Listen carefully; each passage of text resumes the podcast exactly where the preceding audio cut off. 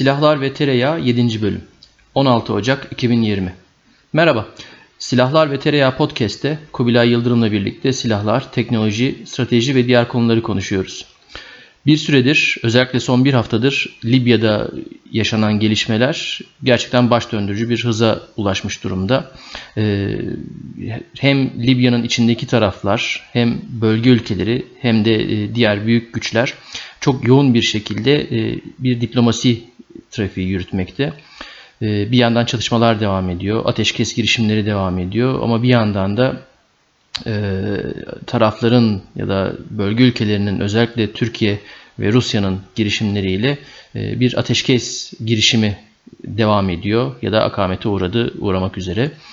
E, biraz bunu konuşacağız bugün. E, başlamadan önce, topu Kubilay'a atmadan önce ben çok kısa son bir haftada neler oldu bitti biraz notlarımdan e, onu aktarmak istiyorum. Hem de biraz konuşmamızın, tartışmamızın e, ana omurgasını belki çatar. E, şöyle bir geriye baktığımızda geçen hafta 8 Ocak günü Türkiye'de işte Cumhurbaşkanı Recep Tayyip Erdoğan ve Rusya'nın devlet başkanı Vladimir Putin çatışan taraflara 12 Ocak itibariyle bir ateşkes çağrısı yapmıştı. Bir yandan da tabii çok geride kalmak istemeyen Avrupa ülkeleri özellikle İtalya e, ateşkes çağrısı ya da çatışmanın sonlanması yönünde çağrılarını yinelediler. E, ama bir yandan Hafter'e bağlı gruplar, silahlı gruplar, milisler Trablus üzerine yaptıkları saldırıyı kesmediler. Bazı saldırılarına özellikle topçu ateşlerine devam ettiler. Ancak bu yan bunlar sürerken de Türkiye'nin çok yoğun bir diplomatik girişimi olduğunu gördük. 9-10 Ocak civarlarında e, hem e, İtalya hem Fransa, Avrupa Birliği ve Birleşmiş Milletler nezdinde yoğun bir görüşme trafiği yaşandı. E, nitekim 11 Ocağı geldiğimizde de Cumhurbaşkanı Erdoğan'la Rus Devlet Başkanı Putin'in bir telefon görüşmesi gerçekleştirdiğini ve o gece yarısı itibariyle de Hafter tarafının e, saldırılarını durdurduğunu görüyoruz. Burada belki şu spek speküle edilebilir. Bu telefon görüşmesinden sonra belki e, Putin e, Hafter'e çatışmayı durdurması yönünde bir çağrıda e, bulunmuş olabilir. Bu tabii ki spekülasyona açık. Çok bunu teyit edici ya da değilleyici elimizde çok fazla bilgi yok. E, bir yandan da e, Erdoğan da Türkiye'de daha doğrusu Libya'daki diğer taraf olan Ulusal Mutabakat Hükümeti'nin başkanı Birleşmiş Milletler tarafından tanınan Libya'daki resmi otoritenin başı olan e, Feiz e, Es-Sarrac'la e, görüştü. E, onunla e, kapsamlı bir görüşme gerçekleştirdi. Bunlar devam ederken e, hem Türk hem Rus Dışişleri Bakanları beraberliğindeki heyetlerle çok yoğun bir mesai harcadılar. 13 Ocak bu görüşmeyle e, devam etti ve bir ateşkes görüşmesi üzerinde mutabık kalındı. E, nitekim e, hemen sonra da 13 e, Ocak günü de e, bu görüşmeler devam ederken e, Hafter'in bu ateşkes anlaşmasını imzalamadan Moskova'dan ayrıldığını gördük. E, Hafter'in Moskova'yı terk ediş şekli e, epey bir tartışıldı. E, bu konuyla ilgili enteresan e, bilgiler ya da dedikodular basında yer aldı. E, Hafter'in çok ciddi bir öfke nöbetine kapıldığı, e, Rus tarafıyla ciddi bir gerilim yaşadığına dair bir şey oldu. Hafter Moskova'yı e, terk eder etmez e, Rus tarafından Hafter'in iki günlük bir süreye ihtiyacı olduğuna dair bir açıklama yapıldı ki bu açıklamanın yapılış şekli de epey bir şüphe uyandırıcıydı. E, bu olduktan kısa süre sonra da birdenbire Almanya'dan bir ses duyduk. E, Alman şansölyesi e, Angela Merkel e, taraflara Berlin'de bir konferansta bir araya gelme çağrısında bir davette bulundu. Şu anda da durum eli kulağında bıçak sırtı bir dengede halen devam ediyor. Tüm bunlar olurken de birdenbire Rusya'da e, ufak çaplı bir e, hükümet krizi ya da e, evet hükümet krizi diyebiliriz yaşandı. E, Başbakan Medvedev istifasını sundu. Bunun doğrudan Libya ile alakalı olup olmadığı henüz çok net değil. Ancak pek çok e, yorumcunun ya da pek çok e, Rusya'yı yakından takip eden ismin ortak kanısı bu şekilde. E, belki bu ateşkes e, anlaşmasının imzalanamamış imzalanamamış olması e, ana etken ana etken olmasa bile belki e, bardağa taşıran son damla oldu. E, ancak bir de böyle bir durum var. Rusya'da da bir e, çalkantılı bir siyasi süreç var. E, iyice işler karışmış durumda. E, bu ortamda ne olup bitiyor biraz bunu konuşacağız. E, ben biraz daha Libya'yı askeri boyutta takip etmeye çalışıyorum. Özellikle Rusya'nın buradaki askeri varlığı üzerinden. Tabi Rusya'nın bölgedeki askeri varlığı dediğimizde ana aktör Wagner isimli özel askeri şirket. Özel kelimesini tabi burada tırnak işareti içine almak gerekiyor. Ona biraz değineceğiz. E, ama çok fazla ben e, lafı uzatıp dinleyiciyi sıkmadan hemen Kubilay'a paslamak istiyorum. Evet Kubilay söz sende. Sen ne diyorsun? Libya'da neler olup bitiyor? Ee, ben de Libya'daki olayları e, şunu e, açıklamak için dinleyicilere şunu biraz daha açık e, e, aydınlatmak için e, kullanmak istiyorum. Bir süredir artık bugün 7. bölümündeyiz. Sürekli bölgeyi, işte Akdeniz'i, Doğu Akdeniz'i, işte Suriye'yi, İran'ı, Irak'ı, e, işte biraz dünyayı, Amerika siyasetini vesaireyi, yer yer Avrupa'yı, NATO'yu falan hemen hemen her şeyi konuştuk. Bu, bu çevredeki şeylere biraz e, köşe taşlarına değinmiş olduk. Libya e, Lib Libya'da artık herhalde bunun son e, köşe taşı. E, bu halkayı kapatabiliriz. Türkiye'nin nasıl bir cendere içerisinde olduğunun e, aslında son zamanlardaki Türkiye'nin dışa dönük daha belki saldırgan e, e, hallerinin e, neden kaynaklandığını e, açıklayan enteresan bir örnek olacak. E, bu sahaya şu haritanın üzerine bu şekilde e, birazdan konuştuklarımızda herhalde baktığımızda aslında Türkiye'nin e, son zamanlardaki daha biraz daha askeri, biraz daha kinetik e, görünen tavırlarının aslında biraz da zorunluluktan kaynaklandığını yani az çok hadi öyle diyeyim o çok çok sınırlarını genişletmemek lazım belki ama yani kim olsa e, idarede e, bunun bu ya da buna benzer bir yerlere doğru e, Türkiye'nin savrulmasının belki de kaçınılmaz olduğunu e, vurgulayabiliriz. Nedir? E, Libya çok e, enteresan bir süreçti. Bence bu e, Suriye'den vesaireden, Suriye'deki olaylardan falan çok daha enteresan bir süreçti. Hakikaten e, e, Libya içerisindeki çeşitli fraksiyonların birbiriyle itiş kakışı e, sonucunda işte e, malum Muammer Kaddafi bunların hepsinin başını ezeceğim e, dediği bir dönemde e, Avrupa Birliği'nin iki tane ülkesi asıl Fransa ve peşine taktığı İngiltere ile e, Libya'ya girdiler ve e, Kaddafi'nin e, kinetik gücünü e, oluşturan işte ağır silahlarını, tanklarını, bilmem nelerini, komuta kontrol merkezlerini falan e, patır patır havadan vurdular ve e, işte belirli bazı fraksiyonların şeye e, Kaddafi'yi en sonunda ulaşıp vahşice öldürmesine kadar giden e, bir bir dengesizlik sürecinin e, pimini çekmiş oldular. Ee, bunları belki daha sonra eğer bir gün e, vaktimiz olursa daha detaylarıyla o zaman ne oldu, e, ne bitti, Fransa neden e, böyle bir anda ortaya çıktı vesaire falan gibi şeyleri yine daha Kuzey Afrika detaylarıyla da belki ele almamız lazım bildiğimiz kadarıyla. Ama gün sonunda bize bugün ihtiyaç ihtiyaç duyduğumuz tarafı e, Libya'da bir e, yönetim değişimi oldu ve epeyce de e, Arap Baharı'nın ilk evrelerinden bir tanesinde bu gerçekleşti.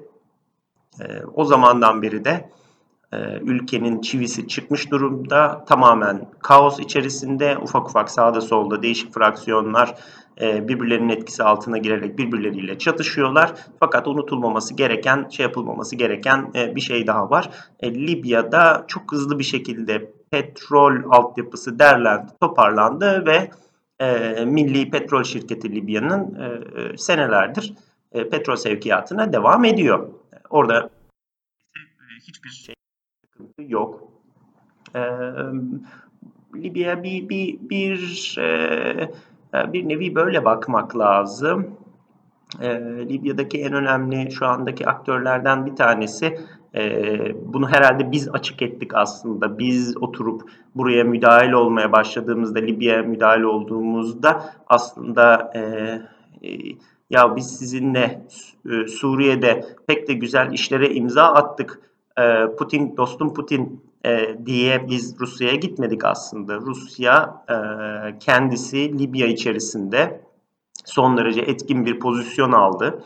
E, hakeza senin biraz önce bahsettiğin gibi gerek Wagner'i gerekse de bazı ticari ilişkilerini, örtülü ilişkilerini de kullanarak e, Libya dediğimiz zaman İtalya'yı, Fransa'yı, e, Amerika'yı vesaireyi falan konuşuyor olsak da aslında biz doğru bir e, hamle yaptık ve e, Libya'da borusu öten e, ve epeyce de borusu öten yahut da öttüğünü düşündüğümüz en azından e, şeyle birlikte e, Rusya ile birlikte burayı biraz e, çeki düzen vermeye e, çalıştık. Oldu olmadı bunun nereye doğru evrileceğini, Türkiye'nin ne kadar angaja olabileceğini, işte askeri kapasitesinin, kuvvet aktarımının e, ne olabileceğini yine konuşuruz. E, onu ben detaylandıracağını tahmin ediyorum. Ancak bu tabi Libya 3 ayrı şeyin kesişimini de temsil ediyor. Bunlardan bir tanesi sessiz sedasız hakikaten e, biraz önce söylediğim gibi Rusya'nın Afrika'da e, Suriye e, şey Suriye ile başladı, e, Irak'ta devam etti, Arap ülkeleriyle hakeza e, ilişkilerini geliştirdi. Mısır'la ticareti her geçen gün artıyor, sıkı fıkılığı daha fazla artıyor ve bu en sonunda işte bir adım sonrasında Libya'ya kadar e, sirayet etti. E, Rusya'nın buradaki e, tıkır tıkır gelişimini gösteriyor. Hem e, Akdeniz bölgesinde faal olmak istediği Akdeniz bölgesinde, Afrika bölgesindeki faaliyetlerini e, ve iletişimini, ilişkilerini arttırıyor. Hem zor durumda daha henüz yani işte failed state dediğimiz e, bir bir devlet yapısı kuramamış yahut da bildiğimiz e, şekildeki e, Avrupa tipi de, e, devletleşmesini becerememiş e, ülkelere yaptığı bir takım desteklerle, siyasi desteklerle var olabiliyor. Bir de tabii petrol ve gaz nerede varsa Akdeniz çanağı içerisinde, Avrupa'nın içerisinde ve çevresinde Rusya bir anda orada bitiyor. Bu, bu o bakımdan enteresan bir süreç. E, Libya'daki bir ayrı e, mızrak ucu bu Hafter meselesinde bizim iyice gözümüze çarptı ki hakikaten Suudi Arabistan'ın, Birleşik Arap Emirlikleri'nin vesairenin belki işte e, e, içerisinde İsrail'in de olduğu geçtiğimiz haftalarda, e, aylarda Doğu Akdeniz'deki işte bizim sıkıntılarımızı konuştuğumuz podcast'te epey dile getirdiğimiz bu e, gaz ittifakı, Doğu Akdeniz e, Enerji İttifakı'nın üyelerinin aslında e, Libya'da vesairede bile ne kadar buyurgan olabilecekleri, e, etkilerinin ne kadar e, yüksek olduğu, yükseldiği, Birleşik Arap Emirlikleri gibi düdük gibi bir ülkenin dahi e, nerelerde nasıl ato, ato oynatabildiğini göstermesi açısından enteresan bir örnek oldu. bir de tabii gün sonunda Libya ne olursa olsun Orta Akdeniz, Doğu Akdeniz jeopolitiğinin bir parçası. Ee, burada bir e, Avrupa'nın güneyinde e, İtalya'ya son derece yakın, uzun süredir, e, senelerdir e, işte İtalya'ya Lampedusa adasına e, giden gitmeye çalışan yolda e, ölen, kalan yahut da işte yakalanıp Lampedusa'ya sıkış tepiş doldurulan e, Afrikalı mültecilerin e, gidiş rotasından bahsediyoruz aslında. Tamamen asayişin kalmadığı enteresan bir memleket ve insan kaçakçılığının da çok faal olduğu bir yer. Hem bir taraftan Avrupa'nın enerji gereksinimlerine e, hitap eden ciddi e, petrol ve e, gaz şeyleri olan, rezervleri olan ve bu, bu, bu iletişimin de e, ilişkinin de hala çalıştığı ama asayişsizlikten dolayı insan kaçakçılığı konusunda da Avrupa'nın çok canını yakan, özellikle güney ülkelerinin çok canını yakan e, enteresan bir bölge. E, ve tabii ki bütün bu e, Akdeniz jeopolitiği içerisindeki itiş kakış bilmem ne falan yanında e, e, Libya muhakkak ki e, Afrika açılımı e, büyük parantezi içerisinde Çin'in de e, kendi e, odağına aldığı ülkelerden bir tanesiydi. Fakat şu anda o kadar çok da bir toz duman e, içerisinde ve o kadar e, yedi düvel orada e, şey yapıyor ki, at oynatıyor ki e, herhalde bir süre daha Çin'in adını Libya'da anamayacağız. Ee, Çin muhtemelen olayları endişeyle takip ediyordur diye tahmin ediyorum. Ee, ama şu anda e, önde gelen aktörler sanki Türkiye ve Rusya gibi gözüküyor. Ee, Rusya'nın bölgeye olan ilgisini tek başına ele almamakta fayda var. Zaten e, artık kafalarımıza kazınmış olan sıcak denizlere inme hayali Rusya'nın e, yüzyıllardır devam eden o hayale ulaşmak hiç bu kadar belki Moskova için yakın olmamıştı. Hiç bu kadar e, ulaşılabilir olmamıştı. Yüzüklerin Efendisi'nde o en son sahnede Gollum'un o en son yüzeye ulaşırken o ellerin işte parmağına geçirmek üzere olduğu e, halindeki bir şey gibi e, Akdeniz'de kalıcı bir varlık bulundurmak üzere hatta bulundurdu bile hani üzere bile fazla oldu.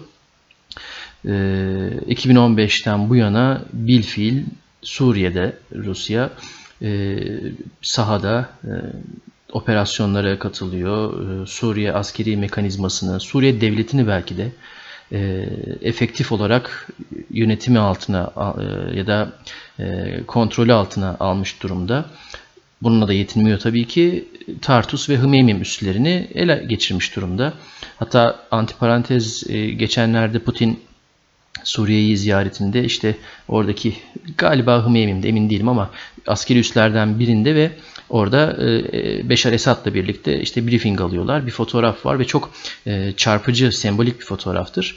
E, vücut dillerinden, o fotoğrafın kompozisyonundan öyle bir hal var ki sanki Beşar Esad Rusya'ya bir ziyaret gerçekleştirmiş gibi bir Rus işte üst düzey karargahına ya da büyük bir e, devlet e, dairesine ya da bir böyle briefing salonuna gitmiş gibi ki aslında realde öyle çünkü o üslerde Suriye'nin yasası geçmiyor. Oradaki personeli bile yargılayamıyorlar bir adli durum olduğunda.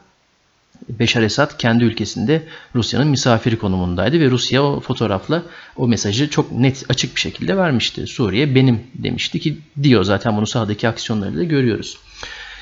Sahil boyunca ilerlemeye devam edelim. Ee, İsrail'le belli bir iletişim mekanizması kurmuş durumdalar. Ee, her ne kadar bu Ilyushin 20 uçağının düşürülmesi olayında bayağı bir mesele gerilmiş olsa da e, aslında İsrail'le de belli bir diyaloğu halen devam ettiriyorlar ve e, Suriye'de e, birbirlerinin çok ayağına basmadan bazı durumlarda birbirlerini tamamlayıcı bazı durumlarda da böyle hafiften bir omuz atıcı bir stratejik ilişkileri var. İlerlemeye devam edelim. Mısır Mısır'la çok iyi durumdalar şu anda. E, Sisi ile e, özellikle askeri tarafta çok yoğun bir e, işbirliği içindeler. E, Sisi Rusya'nın en iyi müşterilerinden birisi durumunda. E, MiG-29'lar, işte Kamov 52'ler, Mi-24'ler e, en bunlar e, vitrindeki bu işbirliğinin e, özneleri belki ama çok yoğun bir askeri işbirliği içindeler. Hatta öyle ki bir ara sonradan gerçekleşti mi tam emin değilim gerçekleşmemiş olabilir ama ciddi ciddi Rusya'nın Mısır'da da bir üs alması ya da Mısır'ın bazı askeri üslerinden faydalanmasına yönelik bir işbirliği anlaşması dahi gündeme gelmişti. Biraz daha ilerledikten sonra da Doğu Akdeniz'in Levant'ın kapısı olarak aslında e, Libya'yı görüyoruz ve Libya'da özellikle Rusya'nın sahil kesiminde e, çok yoğun bir e, gölge askeri varlık gö gösterdiğini, bulundurduğunu görüyoruz. Bu gölge askeri varlık da meşhur Wagner isimli özel askeri şirket.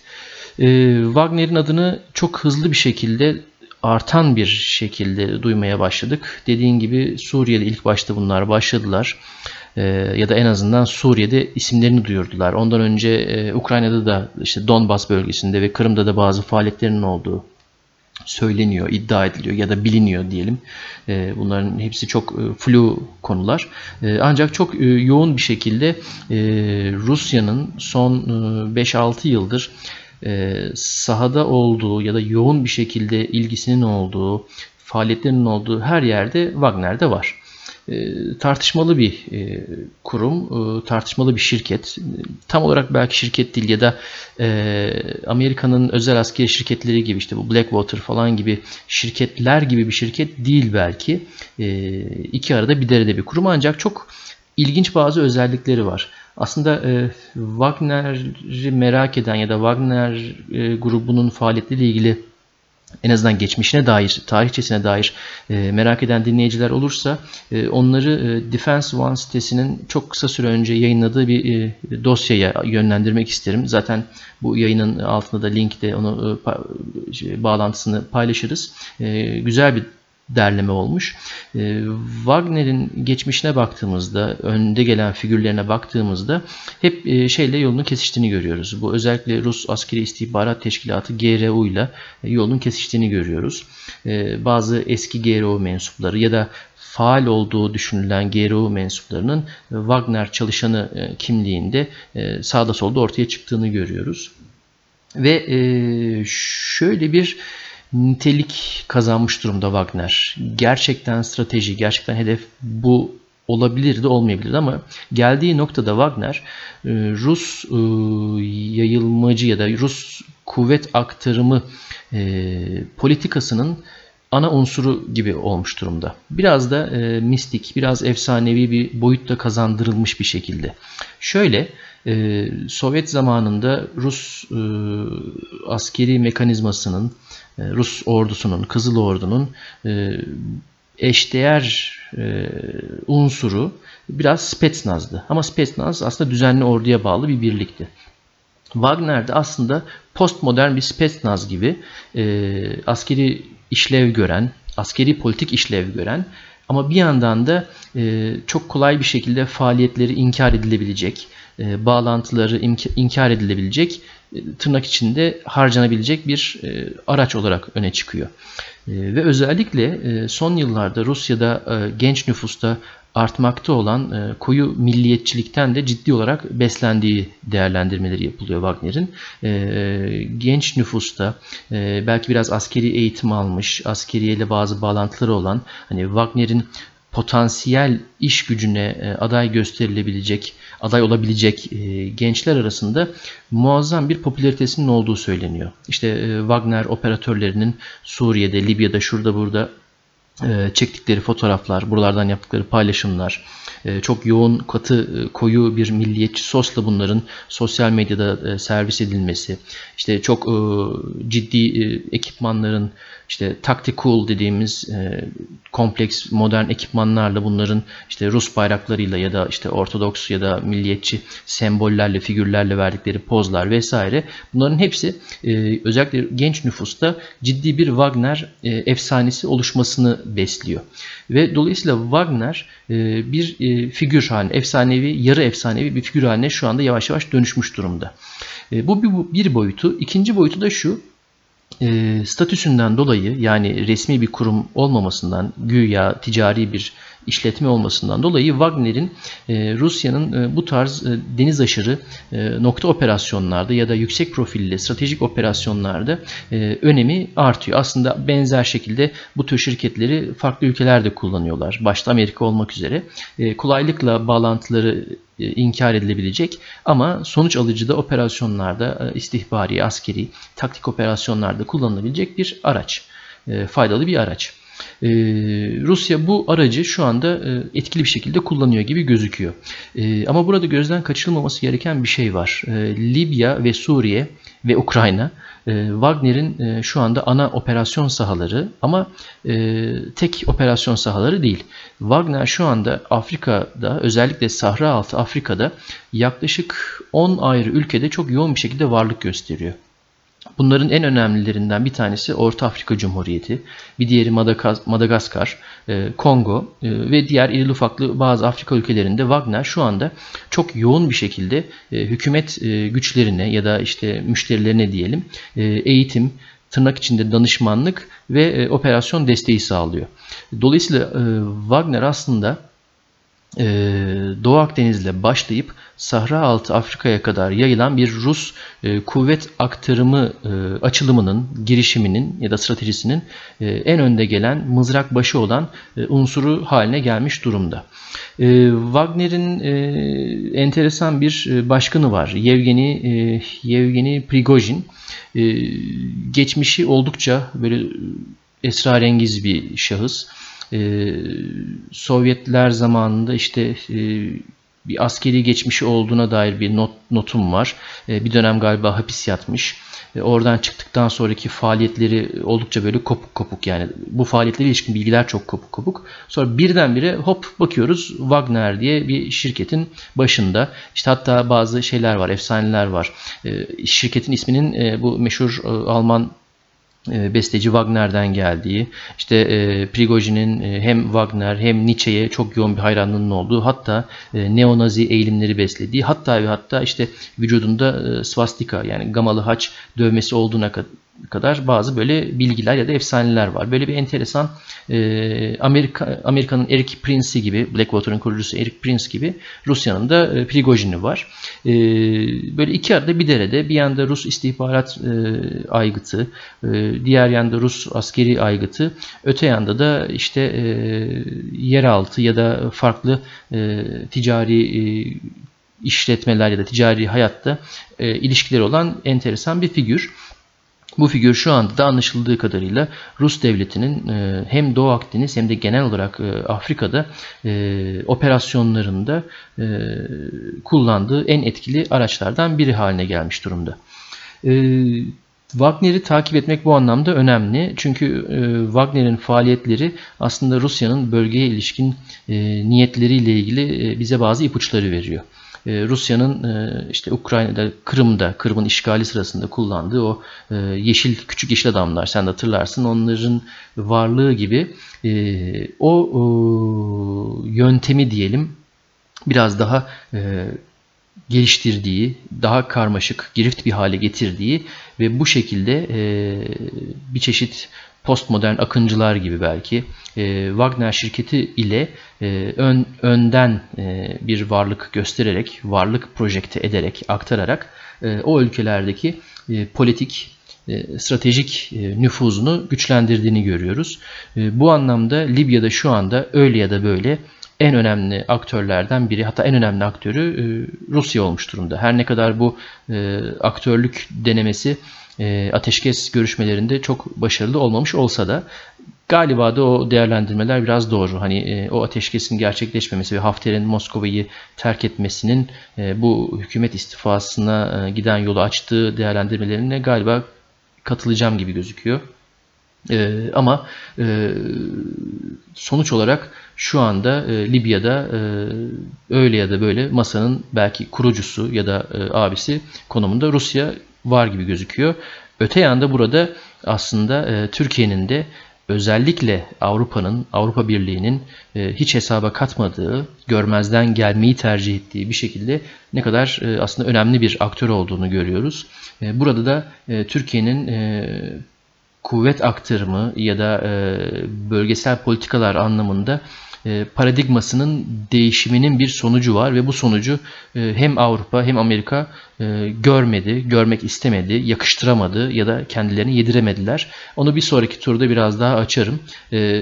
Ama günün sonunda Libya'da Türkiye ve Rusya masanın başında gibi gözüküyorlar. Libya'daki Hafter'in e, masadan kalkıp gitmesinin hükümetin tümüne e, tümünün istifasına etkisinin e, ne kadar olduğunu göreceğiz ama e, Rusya'daki genel sarsıntıdan e, pek kulağımıza e, gelmeyen belki işte e, göz ardı ettiğimiz bir de aslında Çeçenistan'ın e, Kadirov'un ya ben e, çekiliyorum Aa, evet, evet, demesi doğru. haberi var. E, yani hiçbir şey değilse de belki de bu Libya'daki mevzunun en çok Kadirov'u vurmuş olabileceğini ben düşünüyorum. Kadirov enteresan bir karakter. Ee, Kadirov hop uçağa atlıyor Suriye'ye gidiyor. Suriye'yi derleyip toparlayan o ve Çeçenler oldular aslında daha çok. Ee, ondan sonra işte hop atlıyor Ürdün'e gidiyor e, uçağa. Ondan sonra e, zıplıyor gidip işte Sisi'nin komutanlarıyla görüşüyor şeyde Mısır'da falan. Oldukça enteresan, çok faal. Putin'in e, belki e, Wagner gibi bir e, sahadaki bir aygıtı e, kinetik bir aygıtı varsa da aynı zamanda bir de Kadirov'u var ve aynı zamanda e, Çeçenistan bölgesinde onların e, çeşitli eğitim e, bölgeleri, okulları vesaireleri falan filan var. Oraya gelip giden bir dolu Afrikalı, Arap e, işte gölge e, e, kuvvetin olduğunu arada bir duyuyoruz, okuyoruz vesaire. O çok enteresan bir şey, e, enteresan bir kişilik, enteresan organizasyonlar.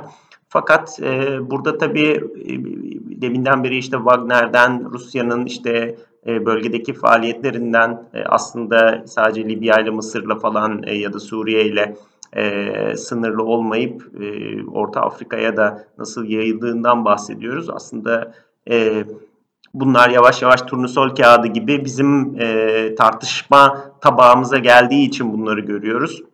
Ama özellikle Afrika bölgesinde e, her zaman beklediğimiz oyuncuların dışında yani Fransa vesaire gibi işte Mali, Çad, Moritanya falan bölgesini oraları darmadağın etmiş bir e, Fransa'nın dışında aslında e, Doğu Afrika'da e, İsrail'in çok ciddi bu şekilde ekonomik, e, askeri, paramiliter bir dolu e, operasyonu çalışması, e, çeşitli e, devlet güçlerini ya da işte devlet olmayan bazı güçleri eğitmesi, bunlara çeşitli özel kuvvet eğitimleri vermesi, belki de çeşitli operasyonlarına katılması gibi enteresan şeyleri var.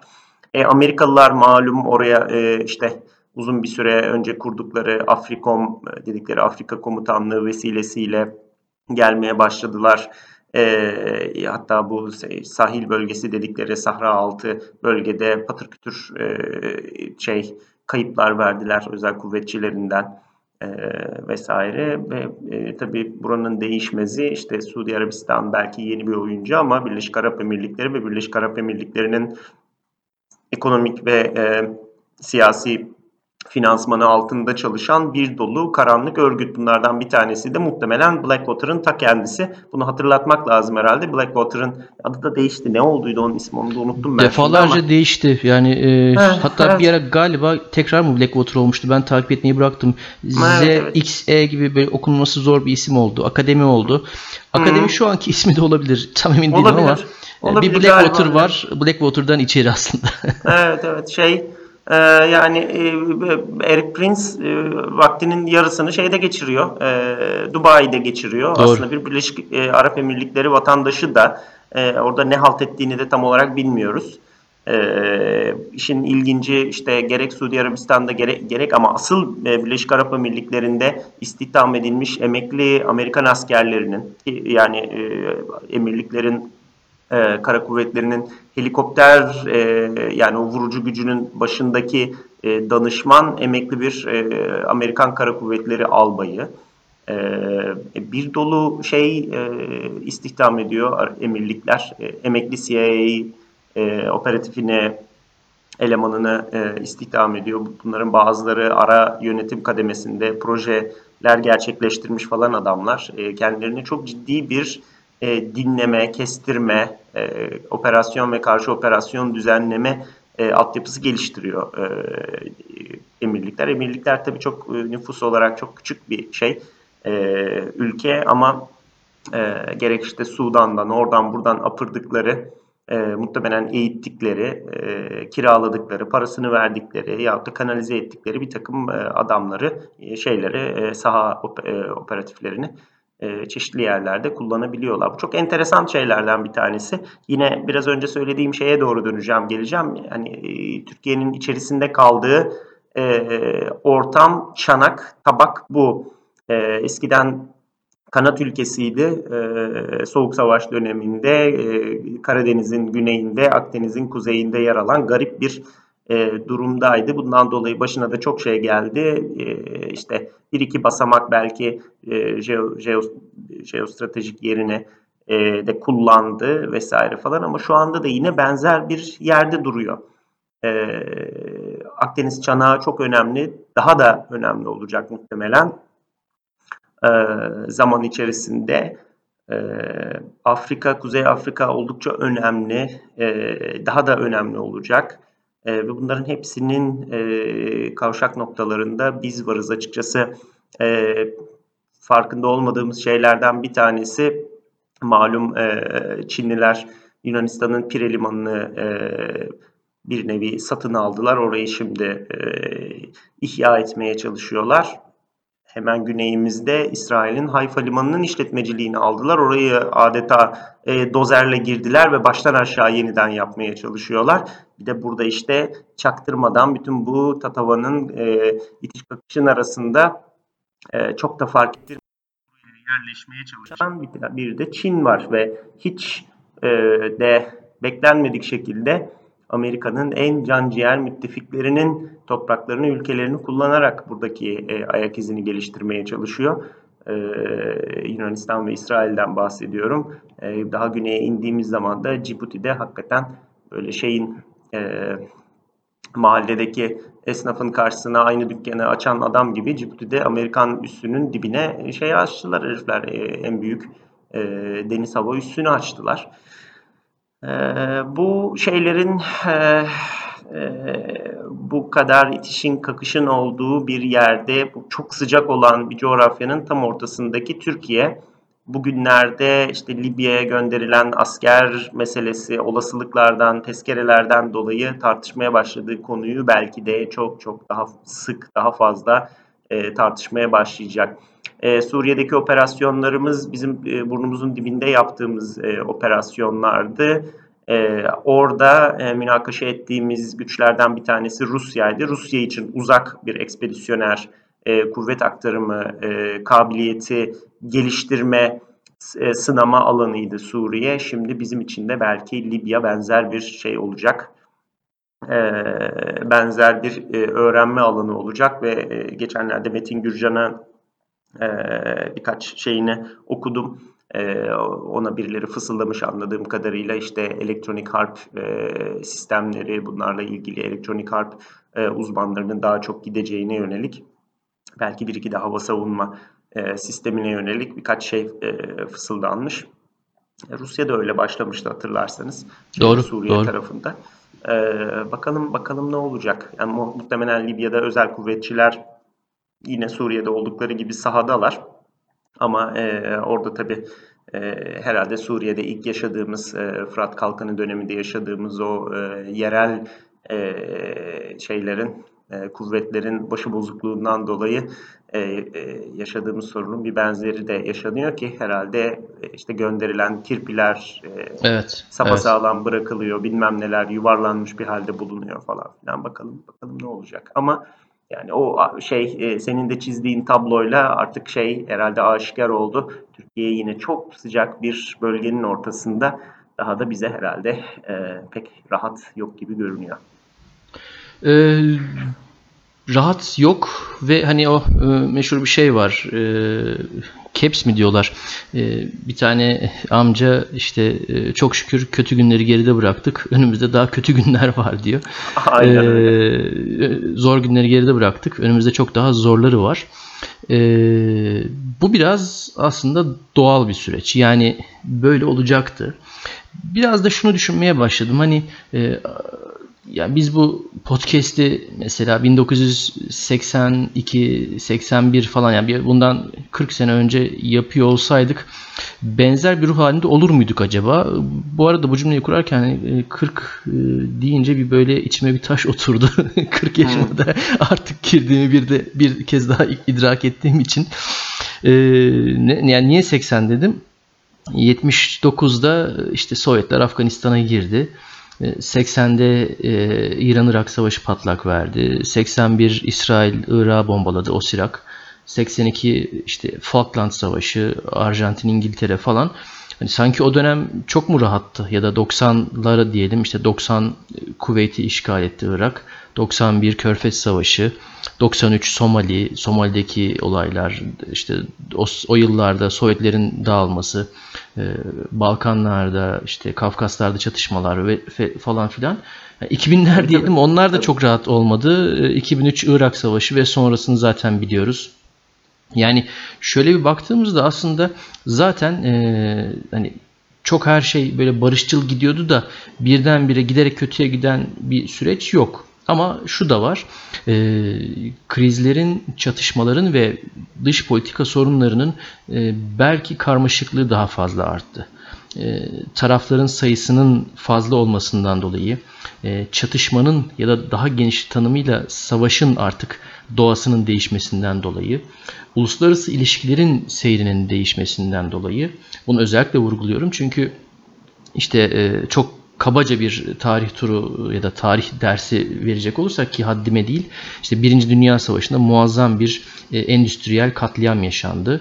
E, korkunç hatıralar, korkunç olaylar ve o e, trajedinin, o e, vahşetin e, tecrübesiyle batılı devletler işte savaşı önlemek için neler yapabiliriz? Hep birlikte el ele verelim, e, dünya barışını sağlayalım, hadi milletler cemiyetini kuralım dediler. İdealizmin e, tahta oturduğu yılları gördük. Sonra da o idealizm e, Münih konferansı ile birlikte çatırdadı. Hitler tarafından buruşturulup çöplüğe atıldı. İkinci Dünya Savaşı ve atom bombası. İdealizmin çöküşü.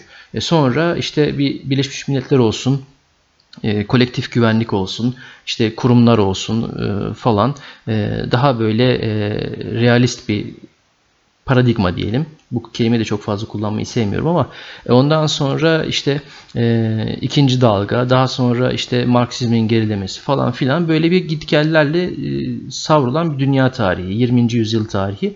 Şimdi de tekrar sanki e, realizmin yani e, sadece ve sadece devletlerin ön planda olduğu, e, uluslararası kurumların e, artık birer tabela şirketine dönüştüğü ya da en fazla bazı çıkarların ya da bazı politikaların meşruiyet kazanma zemini olarak kullanıldı ama başka da hiçbir işe yaramadığı Güvenlik Konseyi ya da işte Avrupa Birliği ya da bilmem nenin sadece endişe e, endişelerini ifade ettiği, kınama mesajları yayınladığı kurumlar olduğunu görüyoruz. İşte devletler ön planda. Devletlerde e, hardcore realist politikalarla e, ve hatta en son işte bir önceki podcast'te de bahsettik. Süleymani suikastinde olduğu gibi negatif anlamda çığır açıcı politikalarla, çığır açıcı aksiyonlarla e, işlerini gördükleri bir uluslararası ortam.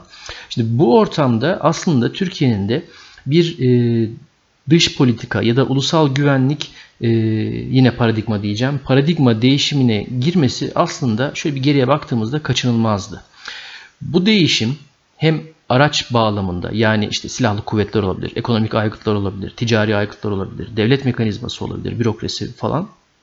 Bu değişim ve dönüşüm, araçlardaki dönüşüm e, aslında biraz e, böyle ol, olacaktı. Yani ne olursa olsun böyle olacaktı. Bu dönüşümü e, belki siyasi iktidarın ideolojik e, tutumu ya da e, liderlerin, önemli karar alıcıların e, inançları veyahut işte politikaları Burada belki biraz daha belirleyici rol oynamış olabilir, şekillendirici rol oynamış olabilir ama çok karışık konuşmak istemiyorum. Siyasi iktidardan belki bağımsız bir dönüşümdü bu. Benim en azından düşüncem bu.